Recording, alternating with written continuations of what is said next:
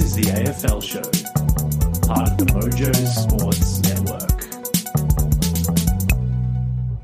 All right. Hello, everyone, and thank you so much for joining us on the Mojo Sports Network. This is the AFL round preview show, and it is finals footy, the double F. We love it. Finals footy. And I am joined today by Juri and Ash. Ash is usually on the Tuesday show, Juri on the Thursday. So what we've done is we combined it onto the Wednesday. It makes sense. Juri, why don't you tell us a bit about yourself for those who don't know? Introduce your background, your footy knowledge, and what we're going to get into today. Yeah, so thank you for having me as always, Julie. My name is Juri Bilsic, and I've been part of the Mojo Sports Network since mid March this year. So got the opportunity through Ben McQueen for the NBA show, and like you, we've been on the same show together for the last six months, and it's been a worthwhile experience as well. Just be able to craft out my knowledge within the podcasting sphere and be able to get back into the realm of sports broadcasting, which has been a tremendous honor to be back once again. And also basically do my own writing blogs at the moment with Substack, which I've been doing for the last five months now. So I basically post all of those onto LinkedIn and try to be as proactive as I can with that as well. I'm also part of the Sports Grad community too, which is run by Ryan Walker and Ruben Williams, which is basically a community which have been doing for the last four, three years, which helps people who want to pursue a career in the sports industry live out their dreams. So they've been doing tremendous work there. And I've just recently also, Jack Hudson also got touched base with me this afternoon about opportunities with the Inner Sanctum as well. So going to start doing some work with them with the NBL podcasting and bit of writing here and there. So yeah, super stoked about it as well. And the champion data stuff which I recently got a couple of weeks ago. So yeah, that's pretty much all about myself on the plate as well. But basically just try to keep pursuing the opportunities and see what comes knocking on the door.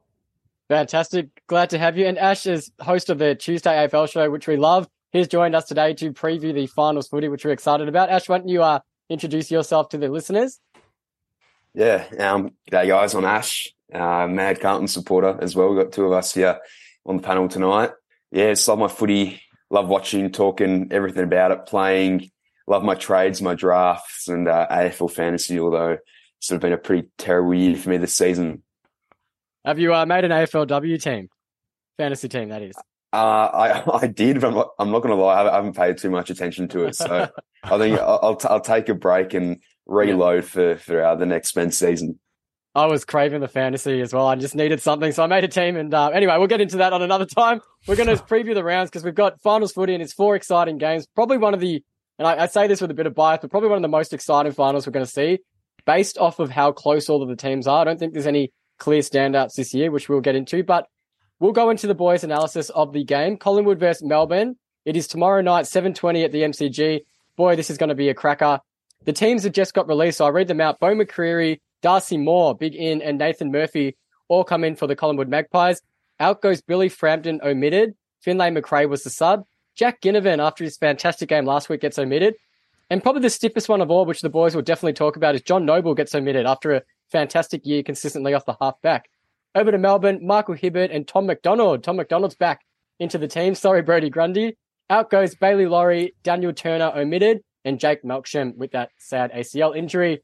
Juri, we'll start with you. How does this one play out? This is a huge game.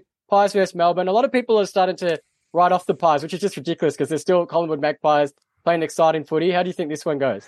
It's going to be an absolute belter of a game, Julian, and the conditions are going to play a significant part in tomorrow night's contest. It's going to be cold, damp, windy. I think it's only nine degrees tomorrow's maximum temperature. You'll be all over this, Julian. It's going to be freezing cold. And when you look at those elements all together and marinate them, you think that suits Melbourne with their contested style of ball? They always thrive in the contest. It's where everything predicates for them when they have the ultimate success, when they win that hard ball in the middle, they're able to get on top in the stoppages. And it's been a weakness of Collingwood's this season. Again, they finished 15th in contested possession. And even with the acquiring of Tom Mitchell, it made minimal difference whatsoever. So look in that regard in terms of what may pan out there too. I think the other part as well, because King's birthday gave us a bit of a synopsis in a way of what might eventuate tomorrow evening, and that's the matchup with Darcy Moore and Bayley Fritsch. And Fritsch had an outstanding game. He kicked three goals or more and led into every contest possible. And this is key for Melbourne tomorrow night. It's like for any other team, but especially for Melbourne, where they generate a lot of inside 50 entries, but normally those entries fall to fruition and they often don't get reward for the amount of supply that they get entering their attacking half. So that's going to be key, looking to not bomb the ball long into Darcy Moore and forcing a one-on-one isolation, just as Carlton did in round 20 with Charlie, Charlie Curnow, shall I say, when he kicked six goals or more on that Friday night. That's the big part to it as well. And if Fritsch is able to have a big game and he didn't miss a beat in his first game against Sydney in what, two months overcoming that foot injury. And he did send a scare through by landing awkwardly on that foot. And luckily it wasn't that serious. So I think if Fritsch is able to really get off the leash as well, Tom McDonald's inclusion, he's missed a considerable chunk of this season with the ankle injury.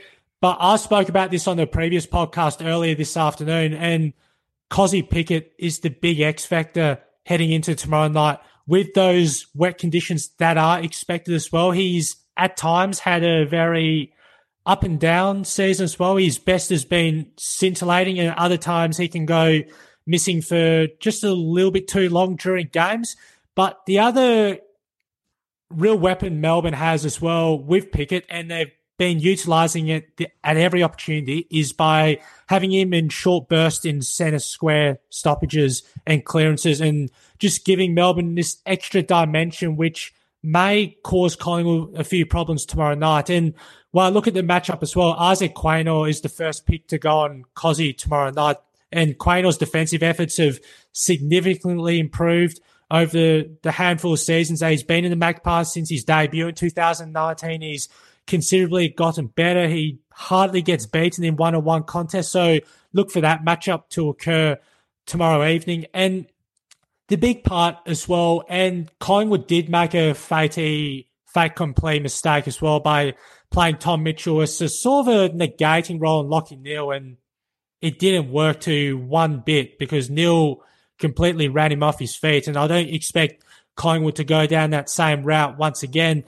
The other part, I think, to it tomorrow night as well, and it's going to suit Collingwood's pack of smalls as well. Well, Bobby Hill, now Jack Ginnivan being omitted, but Bobby Hill and Beau McCreery and how they're able to revel in those wet conditions as well. It's going to be a very monumental task for Judd McVee, who's had a scintillating first season and in the AFL system, and also with Jake Bowey, who's had another solid campaign. Michael Hibberd's the other one, and we don't know exactly yet whether he's going to be the medical sub or not at this stage. That's to be determined in the hour leading up to the contest. So just those few things really to look forward to as well. The other part, I think, Julian, is were, was that win against Essendon sort of the real kickstart yet again for the Magpies, even though it is the Bombers? I guess time will mm. tell tomorrow evening. Great analysis. Yeah, absolutely. It's, it's funny you mentioned the midfield battle. I noticed um, last week that Brayshaw had 59% game time, I uh, centre bounce attendances. So they're still using him in that middle, even though Clayton Oliver has returned. So they love what he brings. I wonder if he plays more across the halfback tomorrow. They need him in that middle. Ash, uh, what are your thoughts on this game? How does this one pan out in your mind? Yeah, well, I think it all started a bit of the intrigue through selection tonight. Um, obviously, the main one being that John Noble was dropped, mm. and um, sort of the other thing, interesting thing there was that Collingwood went with both Darcy Cameron and Mason Cox, which we sort of knew about yesterday, but uh, it just sort of highlights a few of the selection headaches which uh, Craig McRae has been going through. I think on paper, where Collingwood lie, their clear uh, strength is with their ball movement. Um, they move the ball better than any team in the competition, which hurts me to say as a Carlton supporter. But sort of when they got that high energy electric ball use through the corridor, you know, that they're so hard to stop, even without Nick Daicos. So even though that he's been crucial in that department, I'm sure that Colin will take it right up to Melbourne through their ball movement and speed uh, tomorrow night. Uh, Collingwood rank, I believe it was first in the comp from points from D50 to uh, forward 50. So that just, you know, highlights how much of a strength it is. But on the other side, where Collingwood's weaknesses lie is probably where Melbourne's strengths lie with the contest. Um, from rounds one to 11, Collingwood were top two in the competition for contested possession, ground balls, and seventh in clearances. Whereas sort of after that bye, they've dropped off dramatically to about, you know, 15th in contested possessions, 17th in ground balls, 11th in clearances. So it was a clear drop off. And considering how much of the game sort of slows down in finals, becomes a lot more scrappy and um, contest based. It's going to be a bit of a concern and definitely a, a point to sort of look at uh, once the first bounce is tomorrow. Obviously, credit has to go to Melbourne in that department too, because they've been absolutely unreal ever since Clayton Oliver came back, especially. Um, so yeah, but I think the concern with Melbourne for me is some of their injuries inside 50 inefficiency hasn't been up to scratch with a lot of the other sort of top four teams and, and top eight teams in general. Um, a, a, lot, a lot of the times you sort of find them just bombing it long and they don't really have a really dominant key forward or key forwards to take them contested marks and work up the ground like we see from, you know, Carlton or Brisbane or even Port Adelaide. So it's going to be interesting to see what happens there. It's going to be pretty wet tomorrow, so that probably works a little bit in Melbourne's favour. I'm personally going to tip Melbourne. I think their forward pressure's been pretty good. I think their midfield work has been pretty good. And in a sloppy, wet game tomorrow, uh, I reckon they're just going to get the nail. Uh, the nail. They're just going to get the whatever the word is I'm looking for over Collingwood. Yeah, I think the, the coffin. I reckon it's, it's, interesting. I well, you did touch on the Noble one. It's funny. I, I when I read that, I, I, was going, "Wow, John Noble is very stiff to be omitted." But then I'm I'm looking at the team and I'm looking at the depth that Collingwood have, and I'm like, okay, there's really almost no player that you could substitute for him other than maybe Markov, who's listed in that backline. But gee, you can't really justify dropping him with the energy and pace that he brings. And then you think about Nick Daicos coming back into the side. Who do you drop for him as well? So it's really interesting. So they've got some great depth there, which is coming through. But I think, as you both mentioned, Melbourne, their contested ball use is going to be the difference. So look, I, I, hate giving tips because, you know, we always listen back on the podcast and we go, oh, you know, we sound so sure about this. I think I said West Coast were going to lose by 100 points to the Bulldogs, and then the West Coast ended up winning that one. So I'm always a bit nervous, but, you know, Ash, you, you've tipped the D's. Juri, what are you, what's your final thoughts on margin and winner? Yeah, I've predicted Melbourne to win this game, Julian. I think just the timing that they've had in the last seven or so weeks. And yes, they've had to sort of adjust their forward structure on the fly bit. We thought at one point Harry Petty would be one of their key focal targets in the lead up to finals as well. That big bag of six goals against Richmond in round 20 and sadly does his ankle in a tackle against North Melbourne the following week and ruled out for the rest of the season.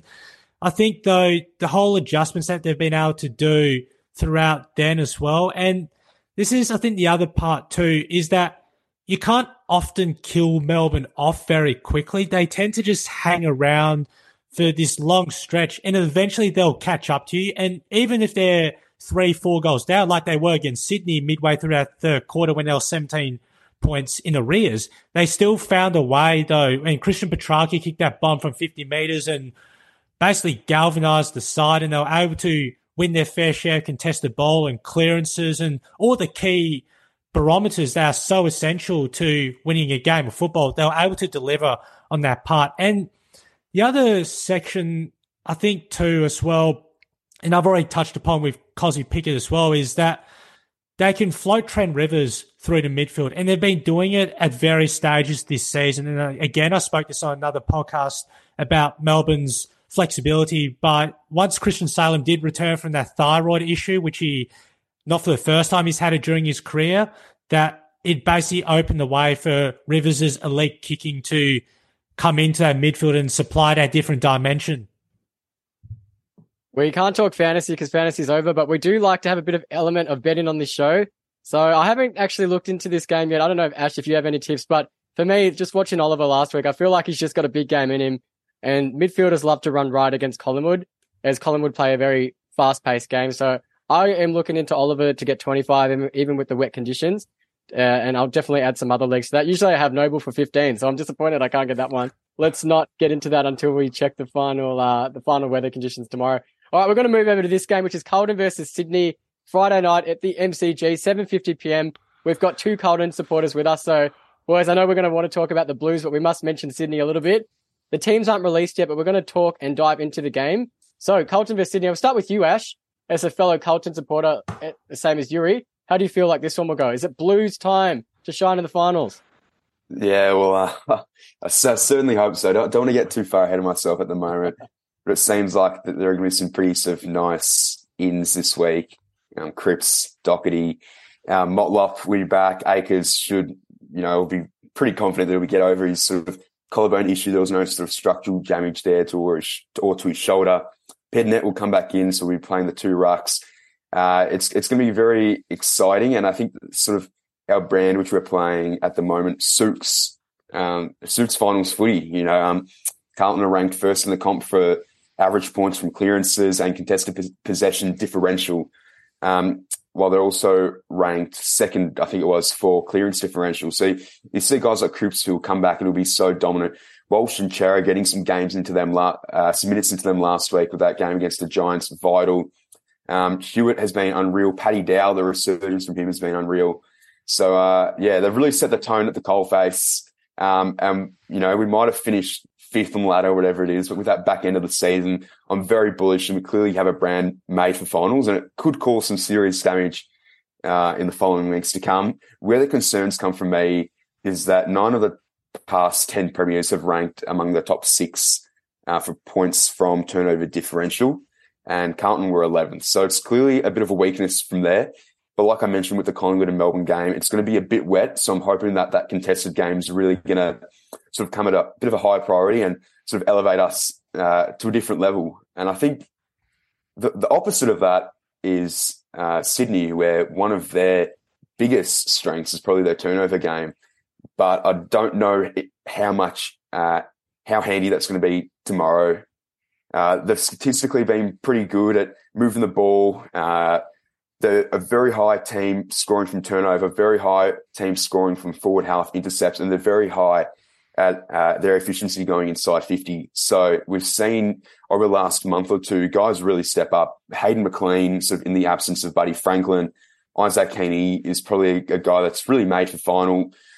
Um, Will Hayward's taken a big step. Logan McDonald, same as McLean, sort of in the absence of Buddy, he's been really strong. So they've all lifted their output, and it's uh, going to be pretty interesting to see if they can carry that forward into finals.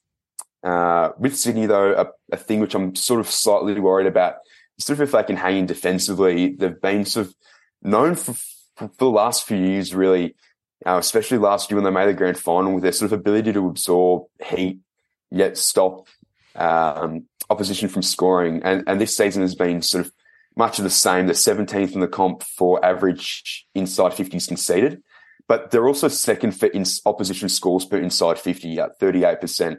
So that's really, really high and it's going to be concerning. Probably not so much of a case uh, on Friday if it's a bit wet and you're probably expecting slightly fewer inside 50s, but it's going to be sort of interesting to see how sustainable that is if they do progress progress after next week how will they match up against some of the other teams further into September? Those are some ripper stats. That is a fantastic analysis from a Carlton supporter. We expected nothing less. Juri, how do you see this one playing out? And we will try and mention the Swans as well as as Ash did. Uh, yeah, yeah. Is it Blues time or yeah? Or the Swans? The Swans. It's just hard to know how they'll play. You just never know with them. They can just. I feel like the games that they're not meant to win, especially when the Blues are priced at about a dollar fifty to win. Those are the ones that the Swans love. So yeah, it'll be an interesting one.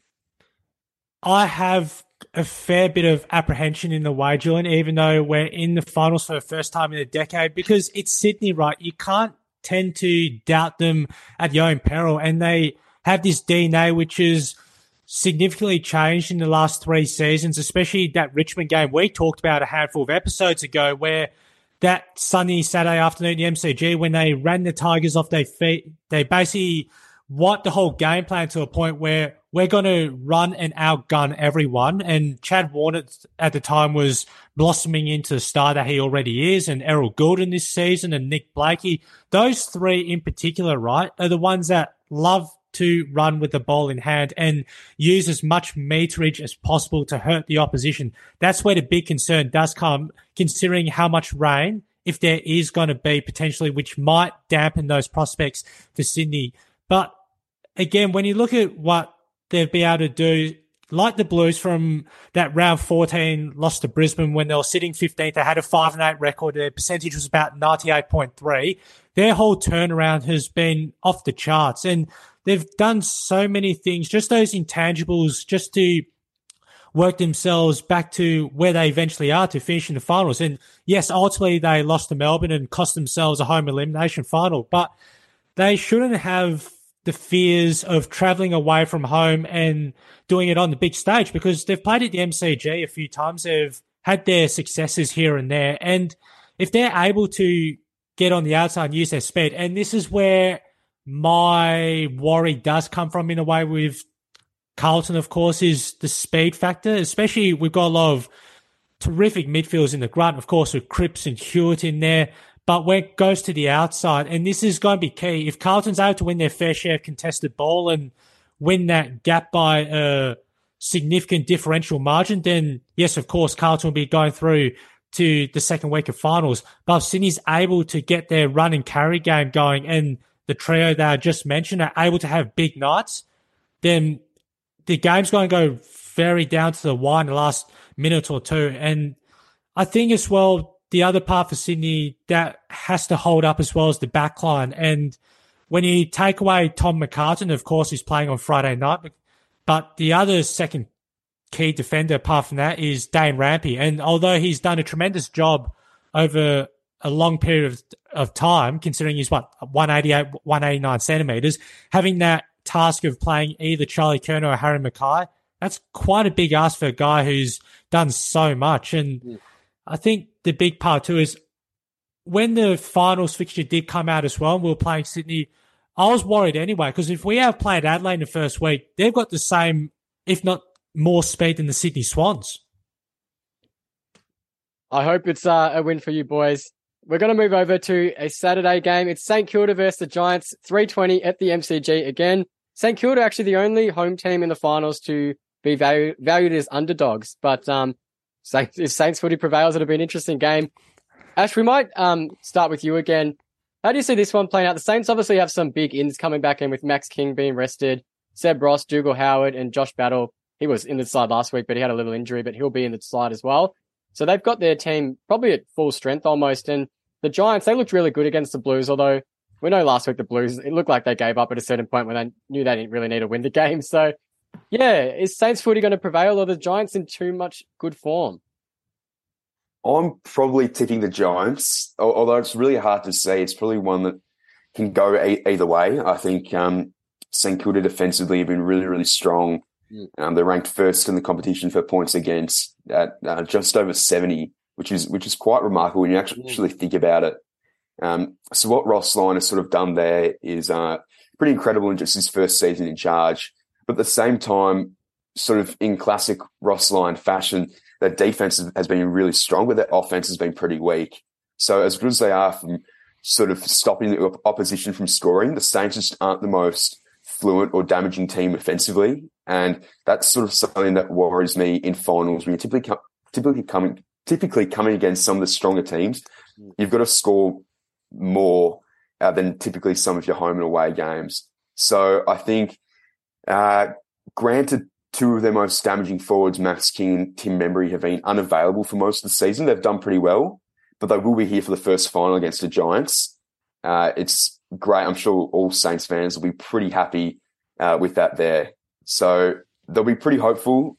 I probably have more concerns than optimism for them, which is why I'm probably going to tip the Giants. I think that there's sort of uh, pressure and ability to create turnovers, to create turnovers is probably going to overwhelm the Saints, I feel. And despite them sort of playing final St Kilda a couple of years ago, I feel like that experience and that adaptability into a different sort of pressure is going to probably boil over where I feel the Giants can sort of dominate. Um, turnovers, which the Giants are creating, uh, they were the number one team uh, after their bye. So I think it's pretty impressive. And nine of the last 10 premiers have ranked in top six uh, points from turnover differential, as I mentioned with Carlton. Mm. So Giants are probably one team that are uh, exceeding probably where their ladder position is at. And same as with um, Ross Lyon, Adam Kingsley deserves just as much praise.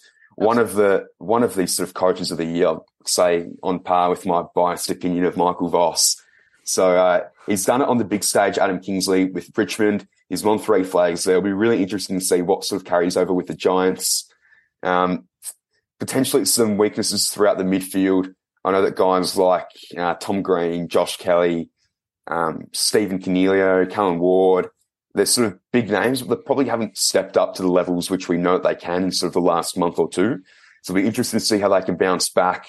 Um, like we mentioned, it may be a bit of a wet weekend. So yeah, I'm probably tipping the Giants, and um, I'm keen to see Adam Kingsley versus Ross Lyon, the, the battle of the first year coaches. Absolutely. That'll be a great battle. And yeah, it's interesting. You, you touched upon the Giants' form. They, nine out of the last 11 games the Giants have won, which can't be underestimated. Like they are in superb form. Obviously, they dropped a game to Port Adelaide that sort of exposed them a little bit, but they've bounced back really well. And Juri, we'll get to you in a sec, but I remember in a podcast, Juri mentioned that the St. Kilda midfield is a little bit one dimensional. And then you're looking to get against what they're coming up. They've got Coniglio, Kelly, Ward. I mean, they're in fantastic form, the Giants. So the Saints midfield with Steele and Crouch, and maybe Sinclair might jump in there a little bit, will have a battle ahead of them. But nonetheless, hopefully the Saints footy, as a Saints supporter, prevails. But Juri, what's your take on this one? Yeah, it's going to be extremely close and one that's going to go right down to the wire. And that's the differential we're probably going to see is where the Giants' speed and going back to the Orange Tsunami and rediscovering that flair and dare through the middle, which Kingsley's brought back in spades, which they lost right when last season with Leon Cameron, it just seemed as though the game plan significantly altered to a point where they became very ultra conservative. And Julian, we spoke about this on many episodes when previewing the Giants, but there comes a time where when you have a group slash a list that normally is used to playing one certain way, and when you can bring that back, like what Kingsley has done this season, then the player's going to buy in. And that's exactly the point because that's where not only are they able to use their kicking skills, they're able to run gut run to certain spots on the field and have either Stephen Coniglio streaming through the midfield like he's done this season, but it almost alternates into this defensive pressure as well, where they're able to create an amass of 450 pressure. And now something else so non-existent last season. I think they ranked something like 16th or last this, the year before, right, when only won six games and they finished 16th on the ladder. But when you bring in Toby Bedford from Melbourne, Brent Daniels, who's back fit and firing again, and those two have been absolutely terriers in the attacking 50 by laying all the tackles. And honestly, don't get started on Toby Bedford again with the Giants wanting, well, they should have that one match ban overturned because now looking at it, he didn't collect Fisher in the head. Fisher even said during the tribunal hearing that he got collected in the shoulder and didn't mm. feel anything. So that's almost injustice in the way that they've prolonged this for this time and he's still not allowed to play this Saturday. I think that's just completely wrong because that's just, that was just a fair footy bump at the time, right? And mm. I think it was with about three minutes left in the third quarter during that game. However, though, the other part too is Sam Taylor, and still there's nothing that has been confirmed as to whether he's going to be available for the clash. He's still 50 50 with a hamstring injury, which he was a late pull out against Carlton in the final round. That's going to be key because the matchup with him and Max King, considering what happened in the side's first meeting back in round 10 when King ran rings all over Jack Buckley. I think he kicked three goals on him as the Saints just prevailed that afternoon by a couple of goals. That's the other key part. And for the Saints as well, I think there's two X factors for mine. They've got to have very big saves. And right from the get go, they just need to be as dogged and determined. And that's their two small forwards, Dan Butler and Jack Higgins for mine. And those two have had excellent home and away seasons. I think Butler kicked about 34 goals and Higgins likewise around the same too. If they're able to impact like what Daniels and if Bedford has his one match ban overturned for the second time, if the Giants are lucky, then they've got to, if not match it, but go five rungs better by impacting the scoreboard and those two kicking their fair share of goals. Because again, we only saw what once this during the home and away season that St Kilda eclipsed over 100 points, oh, twice, shall I say. Gold Coast in round four and Hawthorn in round 20 off the top of my head. So if they're able to winning the contested ball as well through Steele and Brad Crouch, who had a tremendous last month of the home and away season, and through the impact as well, Cooper Sharman. And that's the one other thing too is the defensive forward role. He did a great job on Sicily in that game. Who does he? Who does he go to from the oh, Giants? Yeah, I was going to mention that as as you conclude. I was thinking maybe Himmelberg looked dangerous against Carlton, and that's the sort of defender that would tear us up. You know, tall, intercepting mark defenders. They usually are a kryptonite. So potentially he plays a defensive forward role in him. Yeah.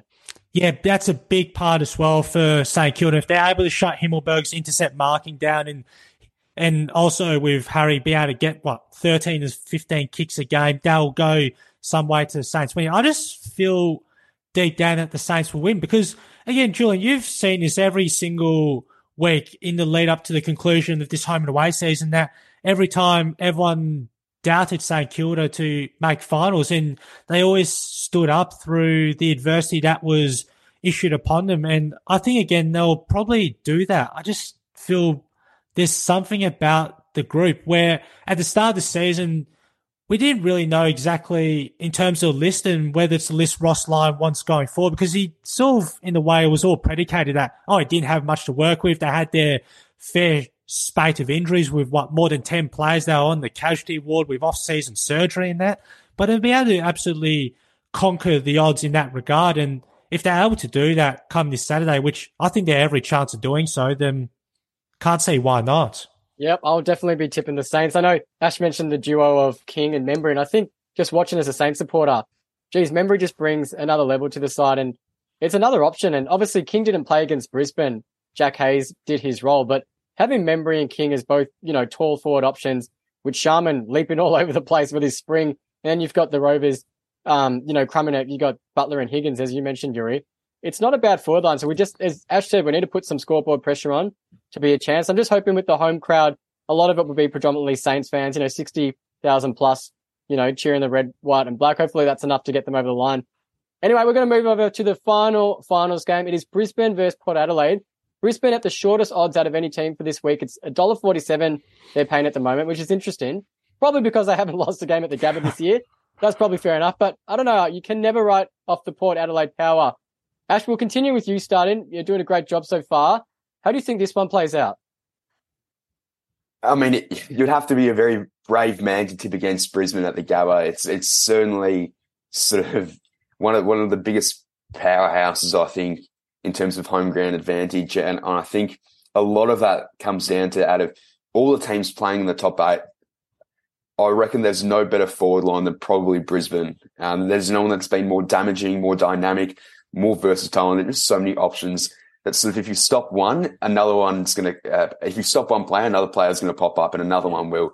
They've just got so many different avenues to go. And I think a lot of that comes from Brisbane being first in the league from uh, points from turnover, inside 50 differential, dif- differential and second uh, for points for and scores per inside 50. So I think shutting down or even slowing down the likes of uh, Charlie Cameron, Joe Daniher, Eric Hipwood, Zac Bailey. There's just so many. It, it's going to be near impossible for any team, especially the power. So um, for any defense, uh, it looms as a pretty tricky task to to yeah. come against Brisbane, especially at home, because they've, they've really got a clear point of difference there as they sort of embark on their uh, chase for the flag.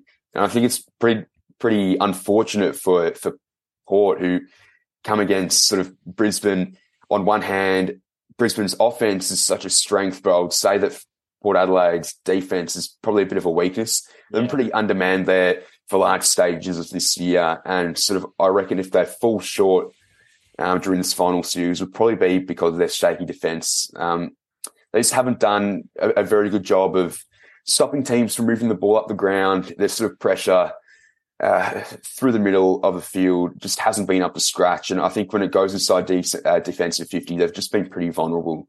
So um, that's not good news. But when you're coming up against Brisbane, who have such a star-studded attack, and it's probably not helping that, uh, as I mentioned, their back six has been pretty undermanned. Trent McKenzie, I think, is, I believe he'll be ready to come back, but he might be a bit underdone. So we'll see what sort of happens there. Um, we'll be looking forward to see what Connor Rozee does he's a sort of a big time player, him and Butters especially. So they're the sort of match winners that can potentially get it done for Port if they are to win this game. But it's going to be a really hard uh, ask for them coming up, coming up against Brisbane at home. Absolutely. Yeah. Well said. Yeah. Butters, Rozee, Houston, they all need absolute blinders to sort of give Port a chance. Juri, uh, agree with a lot of Ash there. What, what do you think for this one? It's great to see the two teams playing finals against one another. It's almost like the early 2000s, right? Where they were mm. going hammer and tongs in the 2001 qualifying final, the 2002 prelim final, the 2004 grand final, of course, and all those other close bouts during the early 2000s. I think Port Adelaide's one advantage they can get over Brisbane is through leg speed and clearance work. And the clearance work of Port Adelaide isn't in terms of a large differential, but it's just the way they're able to extract out of the middle or through stoppages, which is so lethal. And again, through Zak Butters, Jason Horne-Francis, Connor Rozee, those three, when they're given time and space, will cut you to ribbons. And if Brisbane allow that, then it may be a bit of a warning bell alarm sign, which they'll have to sort of address as the game goes on. The other part too is with Willem Drew, and he's had pretty sound success against Brisbane as well. And the tagging job is most likely going to get on Lachie Neale because we've seen over the last couple of seasons when Neale has been tagged. And we also touched upon with Marcus Windhager a couple of probably a couple of months ago, Ryan won the podcast, Julian, where I think Neale only had 16 touches when they played St Kilda in round 22 last season. And Willem Drew was one of Port Adelaide's best a couple of years ago against Brisbane. He had about 33 disposals and they were completely blitzed by about eight goals on that Saturday night. So that's the one other assignment I definitely see eventuating with Willem Drew going on to Lachie Neale. The other part too is with Port Adelaide's half backs and also with Kane Farrell and Dylan Williams. And those two have been excellent halfbacks this season. Those two have given so much drive and have been real architects for what Port Adelaide, want to do. And their emergence as well seeing, of course, Darcy Byrne-Jones having to switch from what being a back pocket halfback in his 2020 All Australian year to playing as a defensive forward role. And speaking of that as well, who does he go on to as well? That's the big part. Does he go on to, say, a Conor McKenna, Darcy Wilmot, a, say also probably a Coleman? That's a yeah. few of those other areas I think Ken Hinkley may have up his sleeve to quell one of those three because all the trio of them provides so much of Brisbane's run and carry. Yeah. And the, once they're given that latitude to use their lethal kicking skills, then they're super hard to stop. And that's where Brisbane as well can be so dangerous on their counter attack. And of course, we've documented all across their forwards when they've combined over what 150 goals again this season. They they've just had another outstanding year.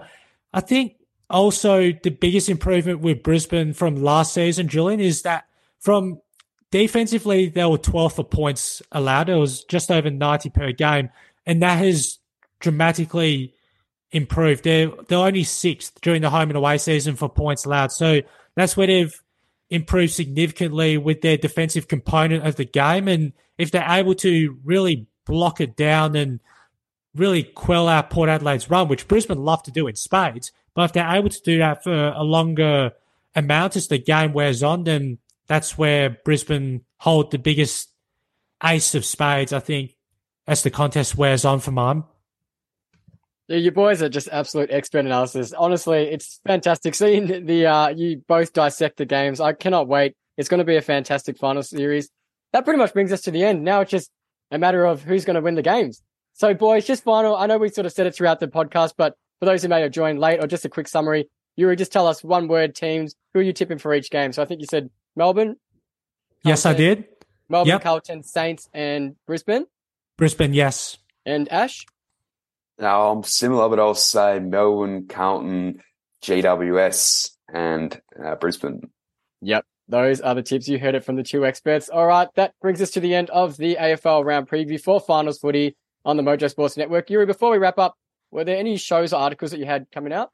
Yeah, so I've got one article that's coming out tomorrow, and I've been working feverishly on this for the last couple of days, Julian, and it's been long and it's been a little bit of a process here and there, but it's just on Carlton in the last 10 years, essentially, from the rebuild and the coaching changes and back into the final Sophia once more, and basically documenting from Mick Malthouse's appointment on September 11, 2012, and going through the real turmoil and turbulence that has really eventuated through the last decade, all the way through now, all the way through to now, shall I say? So that'll be up tomorrow morning. It's a extremely long piece. I think it's over two thousand words. So I've been editing over it this afternoon, and it'll be up on my own Substack account. I'll also put it up on LinkedIn. Awesome. We'll check that one out. And Ash, uh, I guess we can find you on the Tuesday AFL show. What are you guys going to be talking about? So yeah, so we'll sort of wait whatever hot topics come out. I'm guessing sort of now that the bottom 10 teams, their season is finished, there's a few trade requests coming here and there. So there'll be a bit to dissect there and uh, looking forward to it. Hopefully a big trade period. Yeah, absolutely. And let's hope, fingers crossed, there's no uh, injuries or match suspensions to report from the weekend coming up. All right. Thank you so much for joining us and we will see you next week on the Mojo Sports Network.